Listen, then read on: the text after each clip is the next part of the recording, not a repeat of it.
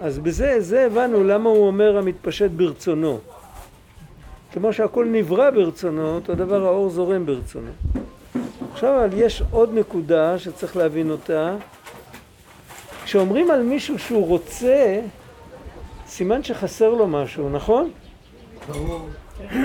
לא נכון? ברור, כן. כן, כולם היא- רוצים אבל משהו. כן. כי אנחנו בעולם אז לכולם חסר.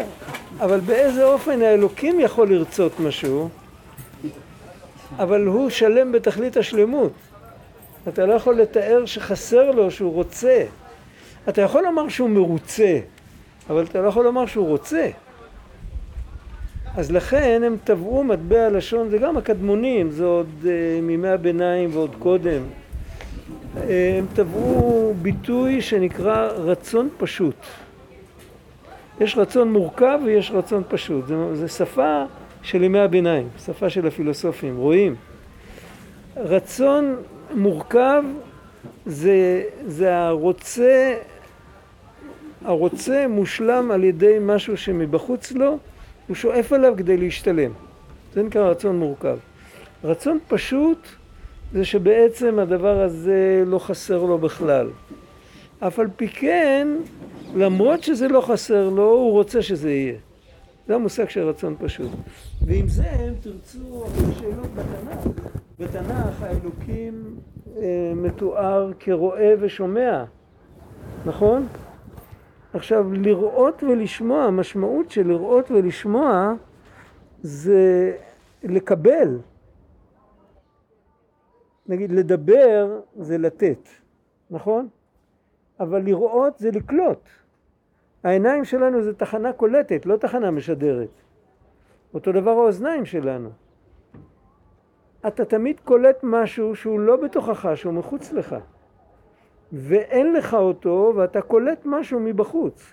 אתה מקבל, והדבר הזה נותן לך. איך אפשר להגיד ביטויים כאלה על האלוקים?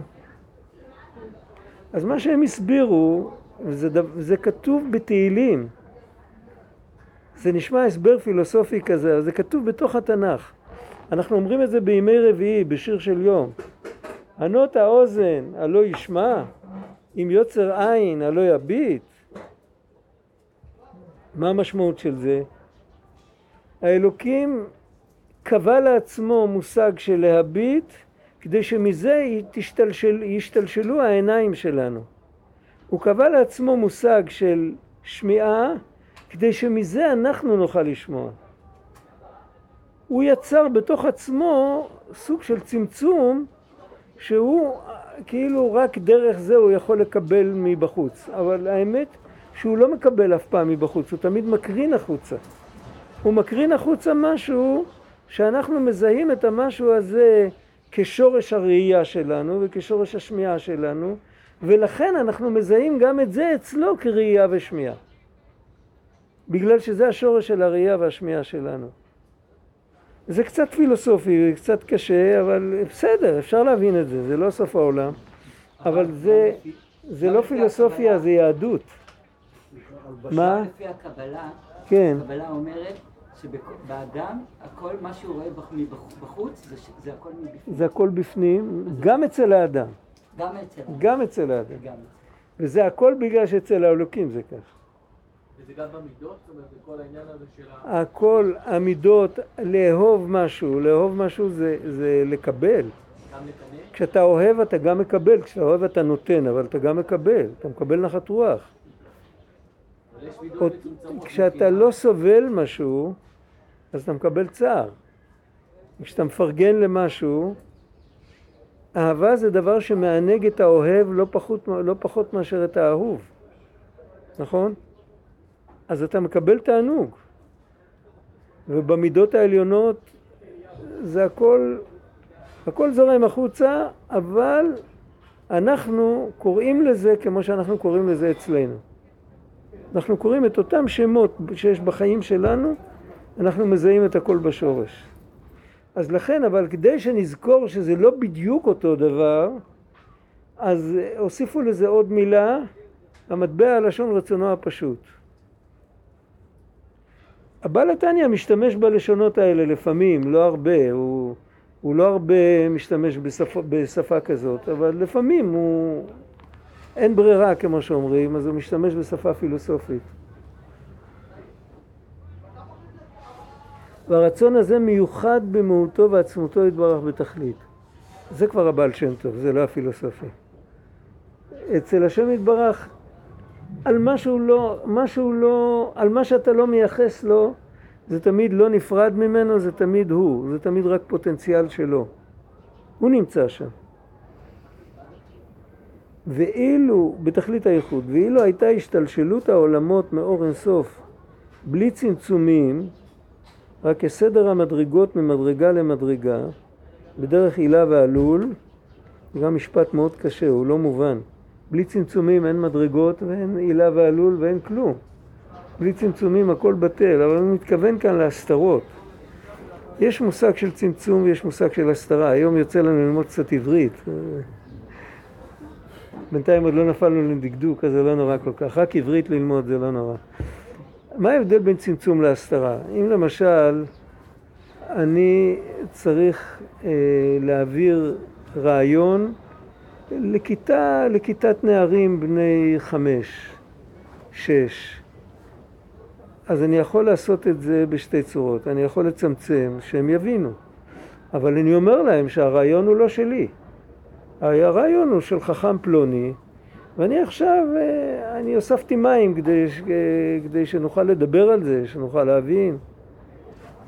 אבל אני יכול גם לבוא ולומר, חבר'ה, אתם יודעים מה? עלה בדעתי כך וכך. ואני גם מצמצם שהם יוכלו להבין, אבל הם אה, ילדים, אין להם שום, אין להם את החוש ביקורת, הם לא...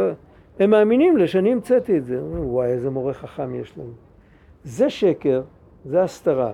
על זה חכמים אמרו שהאומר דבר בשם אומרו מביא גאולה לעולם.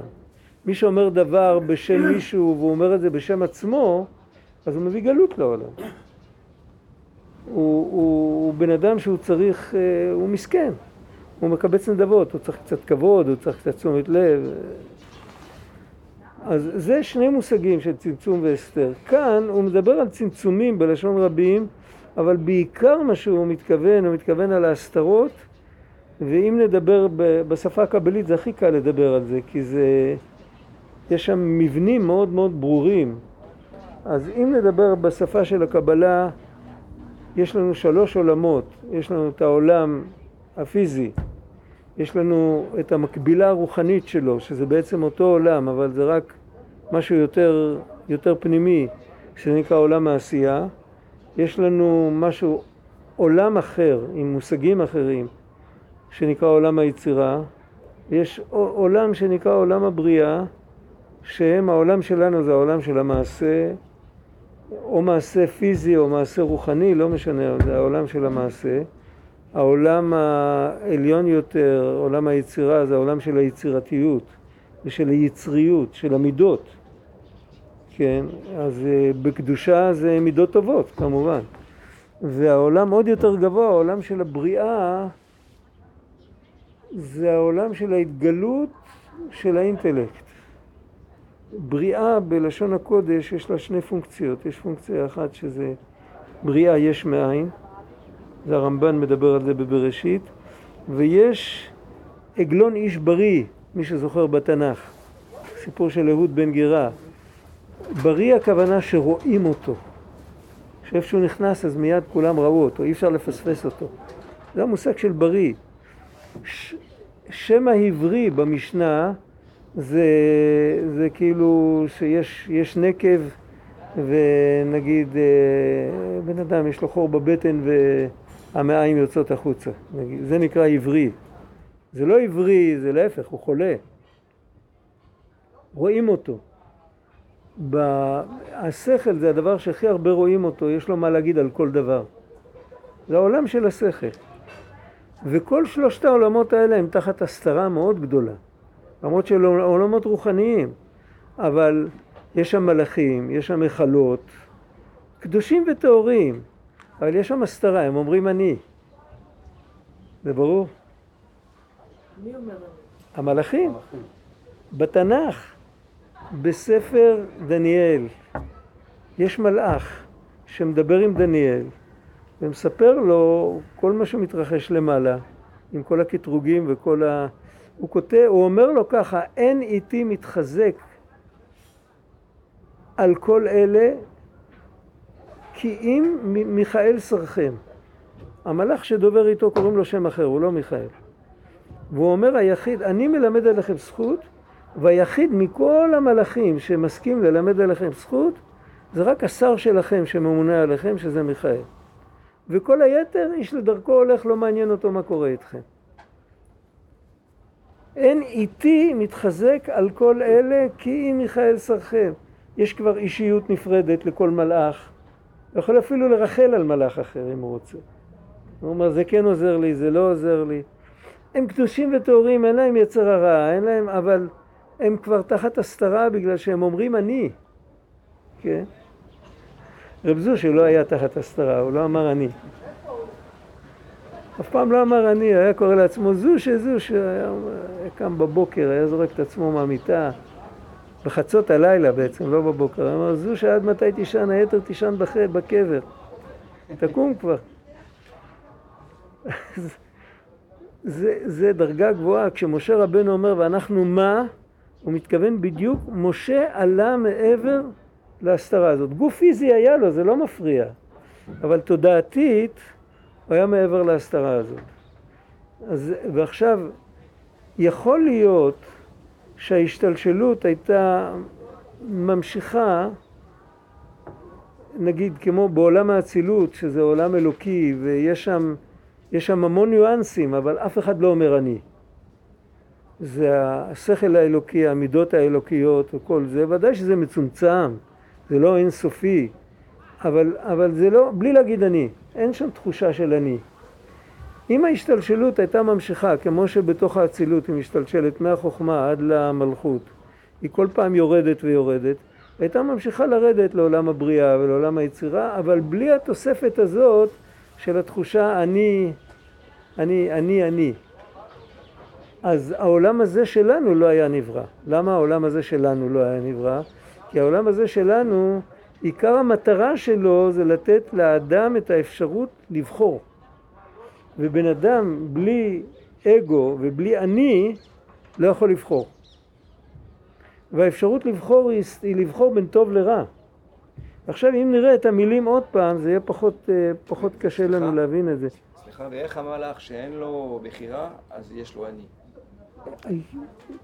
הוא, הוא קיבל את האני לא לצורך הבחירה, הוא קיבל את האני לצורך התודעה הנפרדת כי זה הסדר, לפני שמקבלים אגו גמור, זה הולך בשלבים כל ההשתלשלות. אז קודם כל אתה צריך לדעת, אתה צריך אה, כאילו להרגיש את עצמך שאתה קיים. אחר כך אתה מרגיש את עצמך קיים ועושה מה שאתה רוצה ומצפצף על כולם, גם על מי שברא אותך. אבל הסדר, לא, זה לא מגיע ישר. יש כמה רמות וגם בין כל עולם לעולם יש בעולם של השכל זה יותר, יותר עדין, בעולם של הרגש יש כבר יותר יצריות, ובעולם של המעשה אז עוד יותר שייך להגיד אני, אבל עדיין לא אני ואין עליי בעל הבית. האדם הוא לא סתם אני, האדם בעולם זה, זה העולם שלי, אז פה אני אעשה מה שאני רוצה. זה לא סתם להגיד אני. ו, ועל זה ניתנה התורה וכל ה, העולמות, התכלית שלהם זה להגיע למקום הזה, ופה אם הבן אדם בכל אופן מקבל על עצמו עול מלכות שמיים, אז הוא מתקן את הכל. הכל הופך להיות רלוונטי, שום דבר לא נעשה בחינם. כל הירידה הופכת להיות עלייה. זה רעיון עמוק. על כל פנים, בואו נראה את המילים עוד פעם. ואילו הייתה השתלשלות העולמות מאור אינסוף ברוך הוא בלי צמצומים, זאת אומרת בלי אני, בלי הסתרות, רק כסדר המדרגות ממדרגה למדרגה, כמו מכתר לחוכמה, מחוכמה לבינה, אחר כך זה היה יורד לעוד עולם, אבל בלי העלמות והסתרים, ובלי מניעות ועיכובים וכל הדיבורים האלה. לא היה נברא העולם הזה כלל כמו שהוא עתה בבחינת גבול ותכלית. העולם הזה יש לו גבול, אנחנו לא רואים את הגבול של העולם הפיזי. אנחנו לא רואים. אבל חז"ל נתנו לו גבולות.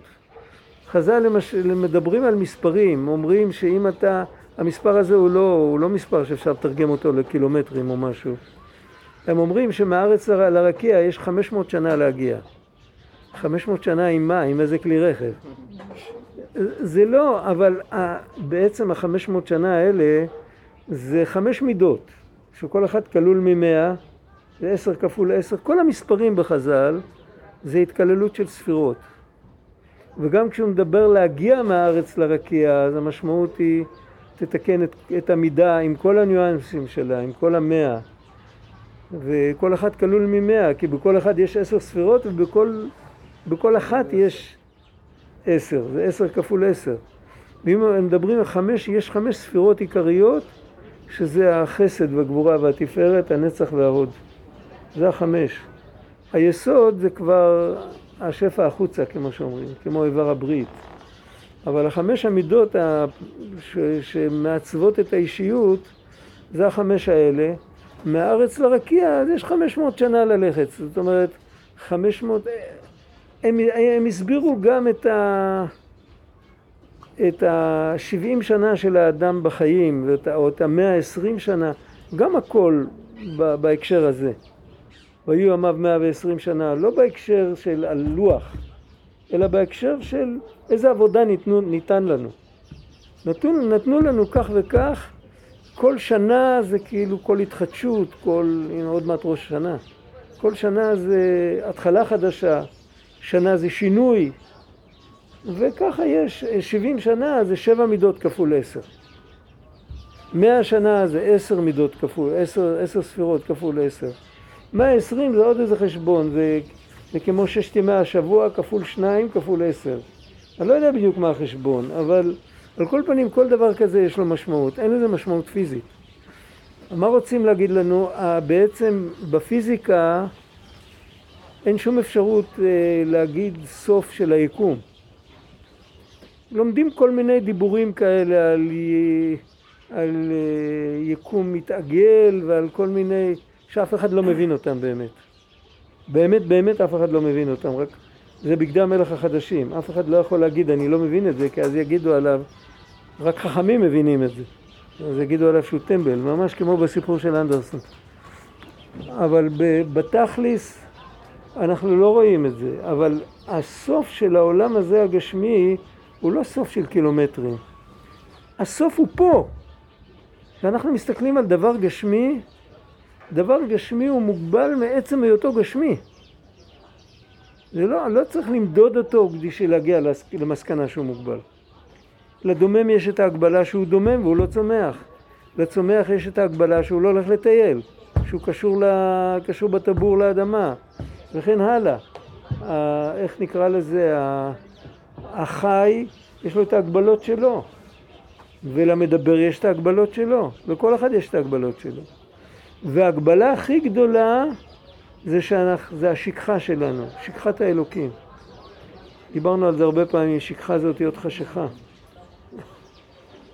האור האלוקי לא מגיע עד אלינו, פשוט לא מגיע, אנחנו לא מרגישים את הנוכחות שלו. אנחנו יכולים לדבר על הנוכחות שלו. יש לנו בסידור התפילה 13 עיקרי אמונה, כתובים בשפה מליצית ויפה מאוד וקצרה מאוד, וזה מהרמב"ם. הרמב"ם כתב את זה בפירוש המשניות, ואנחנו כולנו יכולים להגיד את זה כל יום 77 פעמים, אבל אנחנו רק אומרים את זה. אנחנו יכולים לפעמים להתעמק ולהגיד שזה הגיוני, אבל את החוויה לא קיבלנו. אם היינו מקבלים את זה כחוויה, לא הייתה לנו בחירה. היינו מרגישים שזה החיים שלנו. הסתירו מאיתנו את החוויה. וההסתרה הזאת היא מה שקובעת את, ה, את, כל ה, את כל העבודה של האדם. אז יש לנו עכשיו שני דברים. ראינו עכשיו את המשל של ה... לפני שבועיים קראנו משל על, על בן אדם שנבזה וחדל אישים שמוטל על ערימת אשפה והמלך בא ומוציא אותו. לוקח אותו להיכל המלך. עכשיו אנחנו מבינים יותר טוב גם את, ה, גם את הבן אדם שמוטל בהשפעה וגם את המלך. כי האדם שמוטל בהשפעה זה כל בני ישראל שהיו במצרים, לא רק אלה שעבדו אלילים, היו כאלה שלא עבדו אלילים. שבט לוי מעולם לא עבד עבודה זרה. ככה מופיע בראשונים. על כל פנים עד זמנם, כן. אבל ככה מעולם לא עבד שבט לוי עבודה זרה. גם בזמן החשמונאים. מי, לק- מי הרים את הדגל? שבט לוי, אה? שמעון אה, ולוי אחים כלי חמאס. נכון, נכון, אבל לא עבודה זרה. והיה היה אחד מהלוויים שהקים את פסל מיכה, הנער הלוי, הוא טוב, מה אפשר לעשות? אבל בכל אופן, באופן כללי, לא כולם עבדו אלילים, ולא כולם היו כלי חמאס.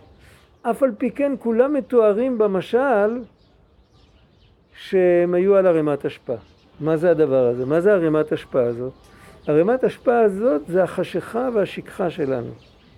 עצם זה שאין לנו כחוויה נתונה את הנוכחות האלוקית, זה ערימת ההשפעה שלנו, זה לא באשמתנו, אנחנו נולדנו לתוך זה, לכן זה גם לא, זה לא, אין, אין לזה, זה כן, אנחנו לא מזהים את זה עם החושים שלנו, הכל בסדר. זה מצד אחד. מצד שני, האינסוף שמתגלה, אז אם הוא היה מתגלה, באמת כתוב שם, אני ולא מלאך, אני ולא שרף, אני ולא שליח, אני השם, אני ולא אחר, כי כל אלה כבר יכולים להגיד אני, המלאך והשרף והשליח. ואני השם, אני ולא אחר, הכוונה היא שהגילוי התגלה מעולם האצילות, מעולם ענק, איפה שאין שם בכלל תחושה של אני. מתחבא שם עוד סוד, אולי נדבר על זה בהמשך. אבל על כל פנים בואו נשאיר את זה בינתיים ככה. אז האינס, זה האינסופיות הזאת, זה המלך שמתגלה אה, ומוציא את היהודים ממצרים. איפה זה מרומז בתוך הפסוקים? הרי אנחנו יודעים שהכל צריך להיות כתוב בתנ"ך. אז זה פירוש קבלי על המילים ים סוף. יש צמד מילים ים סוף. הים, אתם זוכרים איפה, איפה מדובר בתנ"ך על מלך שעשה ים מנחושת? שלמה המלך. כן. הוא עשה כיור, סוג של כיור, כיור גדול יותר מהכיור של משה. זה היה סך הכל, אה, אה, כמו שאומרים, אה, היקף של 15 מטר ו- וקוטר של 5 מטר. כתוב שם 10 אמות ו-30 אמות. מה זה חצי מטר? ומתחתיו עמדו 12 בקר מנחושת. היה 12 כאלה צורות של בקר, הם עמדו, ראו פה שלוש, פה שלוש, כנגד, אה, איך קוראים לזה, 12 שבטים, והים עליהם מלמעלה. אם אנחנו מסתכלים על כל הסיטואציה מלמטה, אם אנחנו משתחלים בין, ה... בין דמויות הנחושת האלה ואנחנו מסתכלים כלפי מעלה, אנחנו יושבים על הארץ, מסתכלים כלפי מעלה, מה אנחנו רואים? פלטה של נחושת. אנחנו לא רואים את הים. עכשיו, אנחנו לא רואים את המים. עכשיו, למה התנ"ך קורא ים? למים או, ל... או למכל נחושת? למכל. למכל. מה קורה אם המכל הזה נסדק? מה אנחנו חוטפים על הראש? זרם. את כל המים, נכון?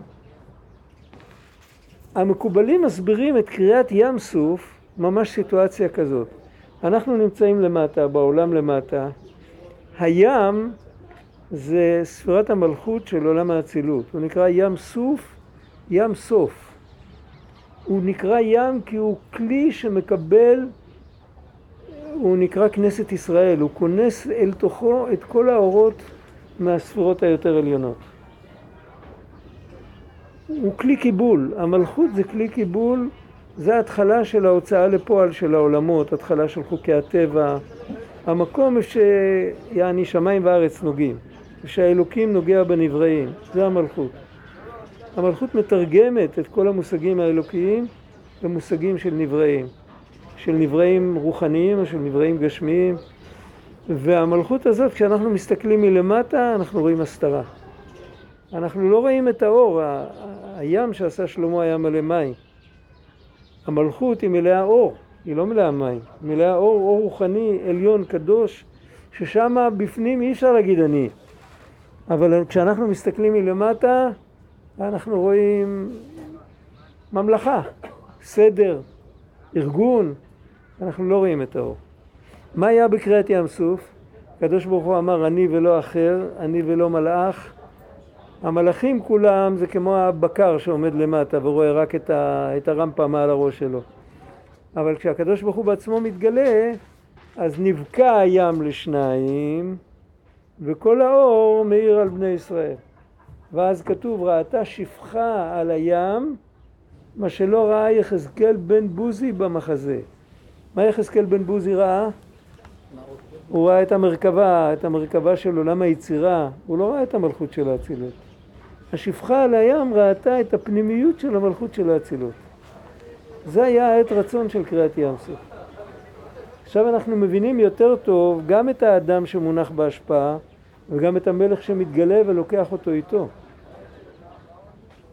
כן, זה, זה, הוא עובד כאן כמו ספירלה, הוא כל פעם חוזר לאותה נקודה, כל פעם מסביר את זה קצת יותר עמוק.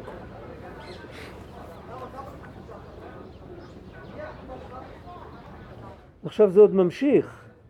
כל ההגבלות של כל העולמות, יש לנו שבעה רקיעים שזה שבע מידות.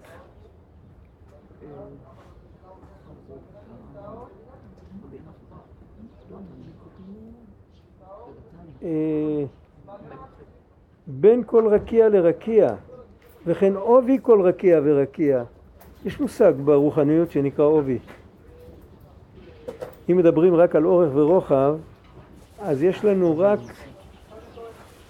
היררכיה כזאת, יש לנו התרחבות של פרטים, אבל חסר לנו ממד שלישי.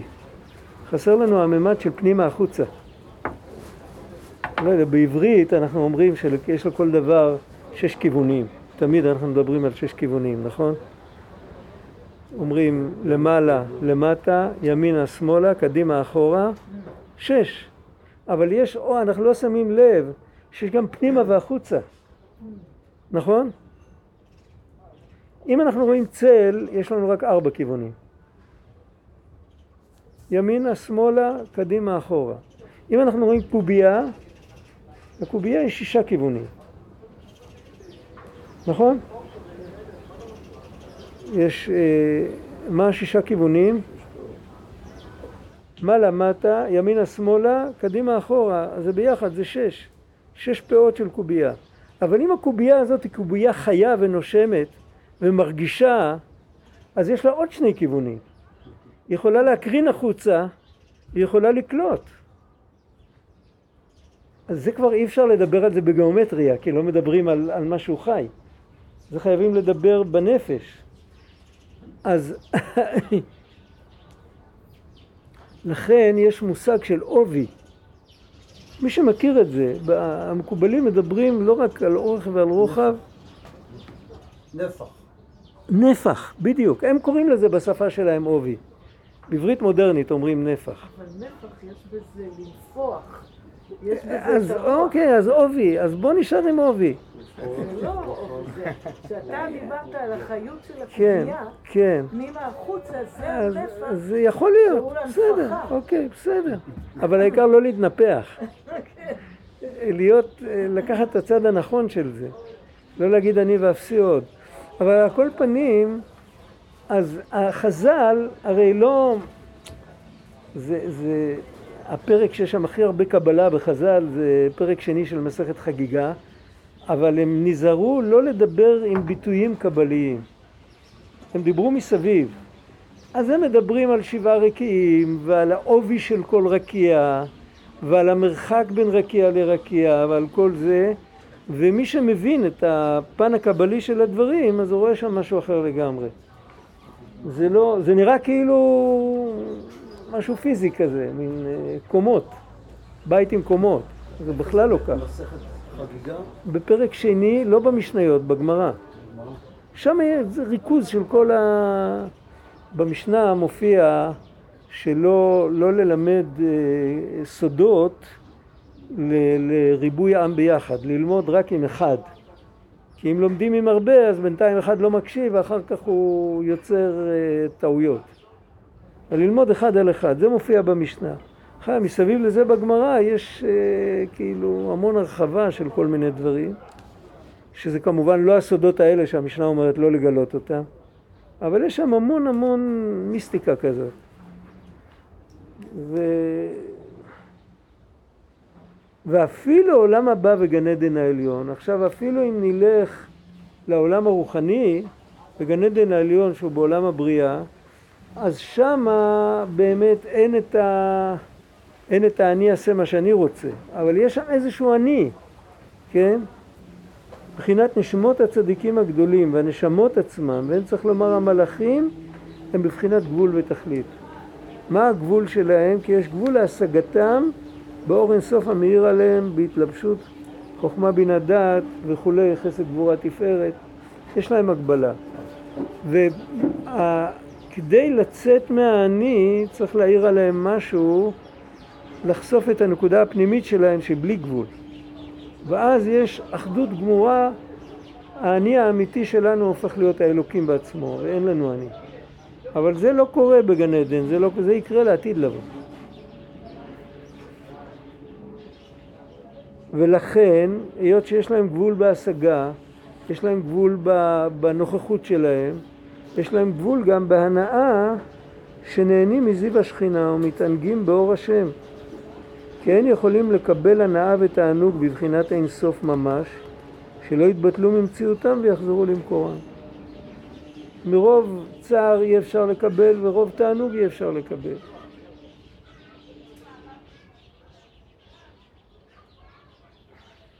והנה, פרטיות הצמצומים איך ומה אין כאן מקום ביאורם. ומי שרוצה, שיחפש בכתבי אריזה. הוא לא נכנס לזה. אך דרך כלל הם בחינת, פה כתוב במפורש מה שאמרתי בהתחלה.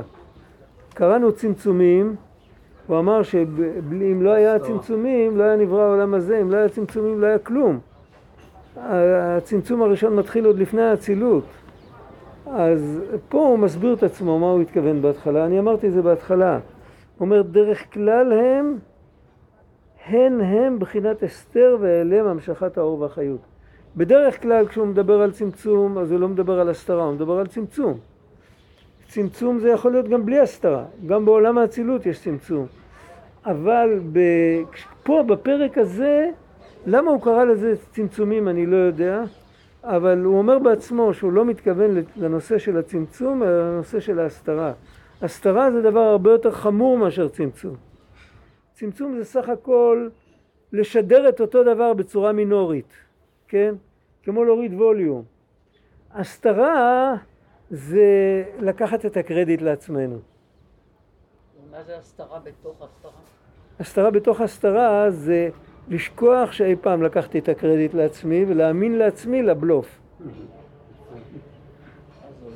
זה מאוד חמור. כי עם ההסתרה, כל זמן שאני מרמה אחרים, אז הם מסכנים, אבל אני גם יכול לחזור בתשובה וגם להחזיר אותם בתשובה. אבל אם אני כבר מאמין לבלוף, כל נביאי השקר, זה, זה התחיל עם זה שהם שיקרו אחרים, היו אפילו... באומנות יש את זה הרבה. נכון. לא אומנות באנשים שעוסקים במסביב, כן, ב- בהיררכיה ובבומבסטיקה. יש, היו נביאי אמת שהפכו להיות נביאי שקר. חנניה בן עזור מוצג בירמיהו כנביא שקר קלאסי, אבל במקורות כתוב ש... למה כל כך האמינו לו? כי בעבר הוא היה נביא אמיתי. באיזשהו שלב הוא נפל לאיזה... הוא היה צריך לשקר, ואז הוא התחיל להאמין לשקרים שלו. זה נורא עצוב. זה, זה כאילו שאתה... שבן אדם לא יודע, זה, זה עצוב, זה ממש עצוב. אבל פה, פה, פה הוא מדבר, פה הוא מדבר על הסתרות. הוא לא מדבר על הסתרה שבתוך הסתרה, אבל על הסתרה הוא מדבר. זאת אומרת, יש אפשרות, הסתרה שבתוך הסתרה זה דבר רגעי, זה לא לנצח. אפשר תמיד לפרק את הכל. עם אמונה פשוטה אפשר לפרק גם הסתרה שבתוך הסתרה. אבל כאן כשהוא מדבר על עבודה של שכל, אם הוא ידבר על הסתרה שבתוך הסתרה, אז נפלנו ולא נוכל לקום. אז פה הוא לא מדבר על זה.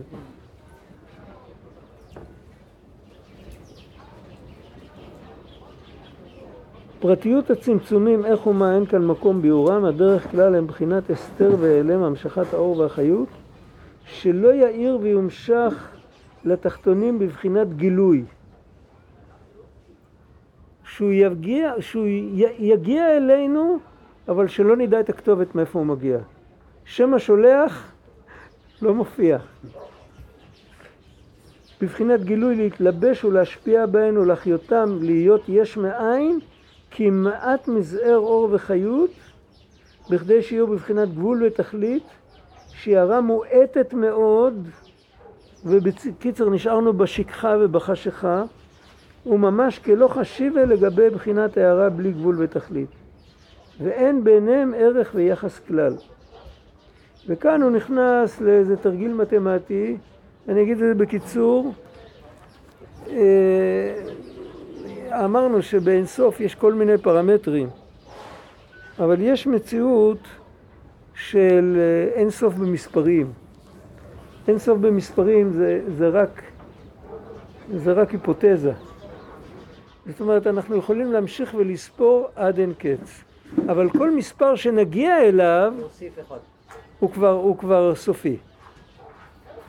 כמו ערימת חצץ. תאורטית אתה יכול תמיד להוסיף עוד, עוד אבן, אבל האבנים שכבר בערימה יש להם מספר, הם לא אינסופיים. יכול להיות שאני לא יודע את מספרם, אבל יש להם מספר. על כל פנים, ה- מה קרה? אז לא, חשוך לך. זה רק מפריע, זה רק מפריע, זה. מפריע. זה מפריע, זה דוקר בעיניים, זה מפריע. חסר לך אור? לא. לי? לי זה רק מפריע. הרב, מה בא קודם? השכחה או החשיכה? השכחה גורמת חשיכה. כי אם, אם יש את הזיכרון, אפשר... אה, כשהיינו צעירים לימדו אותנו להרכיב ולפרק נשק, פירוק משני בחשיכה גמורה בסוף, סוף, בלילה, בלילה אפל בסוף חודש, בגלל שהיה לנו את הזיכרון, אז יכלנו לבצע את הכל. החשיכה האמיתית מתחילה כשיש שכחה. ו... ועל כל פנים, הוא אומר ככה, בוא נצא מתוך הנחה שיש מספר שהוא אינסופי. הוא לא בפועל, הוא תיאורטי, הוא היפותטי. אבל מה היחס למספר הזה? כמה פעמים מיליון יכול להיכנס לתוך המספר הזה? אין סוף. כמה פעמים אחד יכול להיכנס למספר הזה? גם כן אין סוף. ולא יכול להיות, אחד לא נכנס לשם יותר פעמים, בעצם אחד צריך להיכנס פי מיליון מאשר מיליון, נכון? וזה גוף ההוכחה שאין מספר אינסופי. כי אם אתה נוקט שיש מספר אינסופי, אתה מגיע לסתירה מיני ובי, אתה מגיע ל... ל... זה לא יכול להיות. אם יש מספר אינסופי, אז אחד נכנס בו אותו, אותו מספר פעמים כמו מיליון. זה לא יכול להיות שמיליון ואחד ייכנסו לאיזשהו מספר אותו מספר פעמים. אז באמת אין מספר אינסופי. אבל הוא חוזר להיפותזה, אם היה מספר אינסופי, אז באמת מיליון ואחד היה להם את אותם פנים לגביו. זאת אומרת, אין שום, אין הבדל, אם אתה מדבר על האינסוף, על האינסוף האמיתי, אין הבדל אם אתה מדבר על מלאך, או על אבן, או על ספירה, או על עולם, זה לא משנה. היחס הוא אותו דבר, אין סוף הוא תמיד נשאר אין סוף, ואנחנו כולנו מוגבלים. עכשיו, מה קורה בעקבות זה? אז בזה יש אבל הבדל. ככל שאנחנו יותר קרובים לשורש, יש את זה בליקוטי מהר"ן בסוף חלק א', בתורה ר"ה. מי זוכר ליקוטי מהר"ן קצת ככה, השכלה כללית? הייתי כשה עובד בקש עבדיך כי מצוותיך לא שכחתי. הוא מדבר על משהו שמתרחק, אבל הוא עוד לא שכח. שם הוא מדבר על בן אדם. זה. זה, פסוק. בתהילים. גם בעולמות, כל עולם שמתרחק מהשורש זה עוד שכחה, ועוד שכחה, ועוד שכחה, ועוד שכחה. עד שבסוף פה אנחנו באמת על הרמת אשפה. אנחנו שכחנו את הכל, ואנחנו חושבים שככה זה בסדר. הבא הקדוש ברוך הוא מזכיר לנו שיש בפנים בפנים, יש נשמה.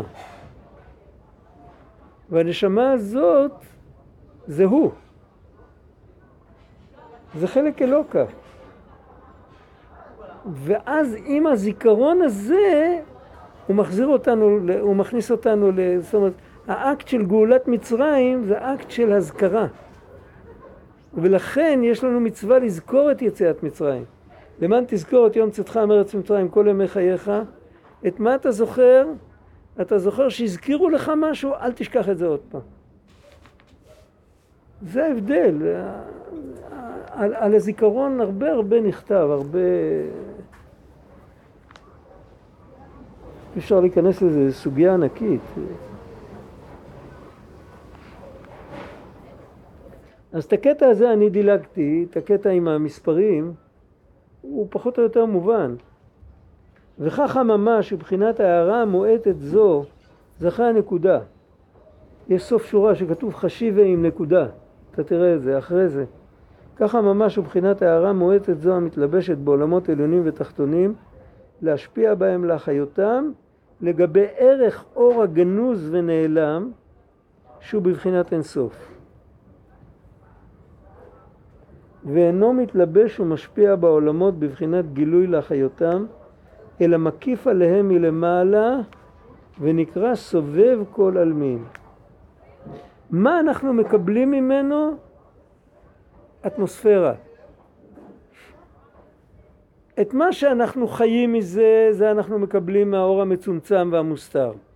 אבל גם מהאור הזה שנעלם מאיתנו ואין לנו כמעט שום קשר איתו, אנחנו מקבלים אווירה, אנחנו מקבלים אה, משהו מקיף כזה, שה...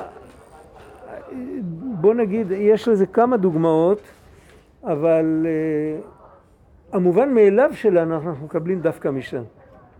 את המובן מאליו? דווקא המובן מאליו, תזכרי מה שאמרתי לך קודם, לפני השיעור. איך אמר קרל יונג? הוא אמר, כל האנושות מאמינה חלק בהכרה וחלק בתת הכרה. אין אף אחד שבאמת כופר. זה באמת, זה נכון. כי השורש האמיתי של האדם זה האינסוף. לא משנה אם הוא עמד למרגילות הר סיני ואמרו לו אנוכי השם אלוקיך, שם הכניסו לו משהו יותר פנימי, יותר נגיש. אבל השורש האמיתי של כל אחד, לא רק של כל אדם, של כל צמח, של כל אבן, הכל זה באינסוף.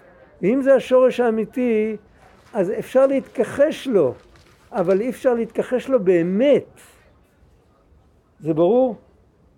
אפשר להתכחש לאמת, אבל אי אפשר להתכחש לאמת באמת. אז את זה יש לנו, זה נמצא בפנים, זה נעלם, זה הרבה רחוק מההשגה שלנו, אין לנו מושג, אבל זה קיים שם. ואם אנחנו מנסים לעבוד עם המנחה, מנחה, מה השעה? בוא, בוא נשאיר את זה פה, אז נוכל עוד לתפוס מנחה. ואנחנו נגמור את זה פעם אחרת, לא נורא.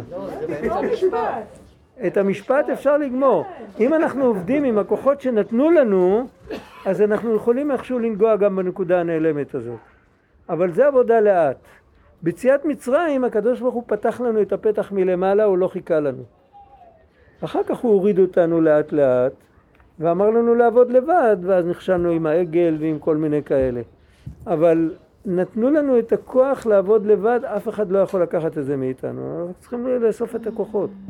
אבל יש מקום שהדבר, כשהוא נפתח, אז הבן אדם מסודר, כמו שאומרים. אז איך אצל הנביא הזה פתאום נסגר? כי, לא, כי, אה... כי הוא לא נגע באמת האמיתית, הוא נגע... לא נגע. אז... היה נביאים שהגיעו עם הנבואה שלהם לעולם העשייה, היו נביאים שהגיעו לעולם היצירה, והיו כאלה שהגיעו לעולם הבריאה, ישעיה היה הנביא הכי גדול חוץ ממשה, ומשה היה היחיד שנגע בנבואה בעולם האצילות, אבל זה רק במדרגות הנמוכות של האצילות. כי גם עליו נאמר לא יראני האדם וחי. זה היה יכול להזיק לו. אז לכן, במקומות האלה, אל תאמין בעצמך עד יום מותך. אבל ברגע שמתגלה האמת האמיתית, כמו לעתיד לבוא, אז כתוב את רוח אטומה אוויר מן הארץ. זה לא האור והכלי, זה לא שהנביא בעצם מושפע מהכלים, מאלה שהוא מנבא להם, ואם הכלים הם סדוקים ושבורים, אז הנביא גם כן לא... יכול הולך להיות שזה היה מושפע, אני, אני צריך לבדוק עוד פעם איפה ראיתי שזה מובא. אה, אז זהו, אני לא יודע אם אני אמצא את זה, כי ראיתי את זה מודפס, מישהו כתב בתוך איזה חוברת, יש הרבה דברים יקרים שמופיעים בחוברות. יכול להיות שאחר כך יעשו איזה ספר. הוא כתב איזה מסה על נביאי אמת ונביאי שקר, משהו מאוד עמוק. ושם יש לו המון מראה מקומות מתחת לדף, מספרים ומראה מקומות.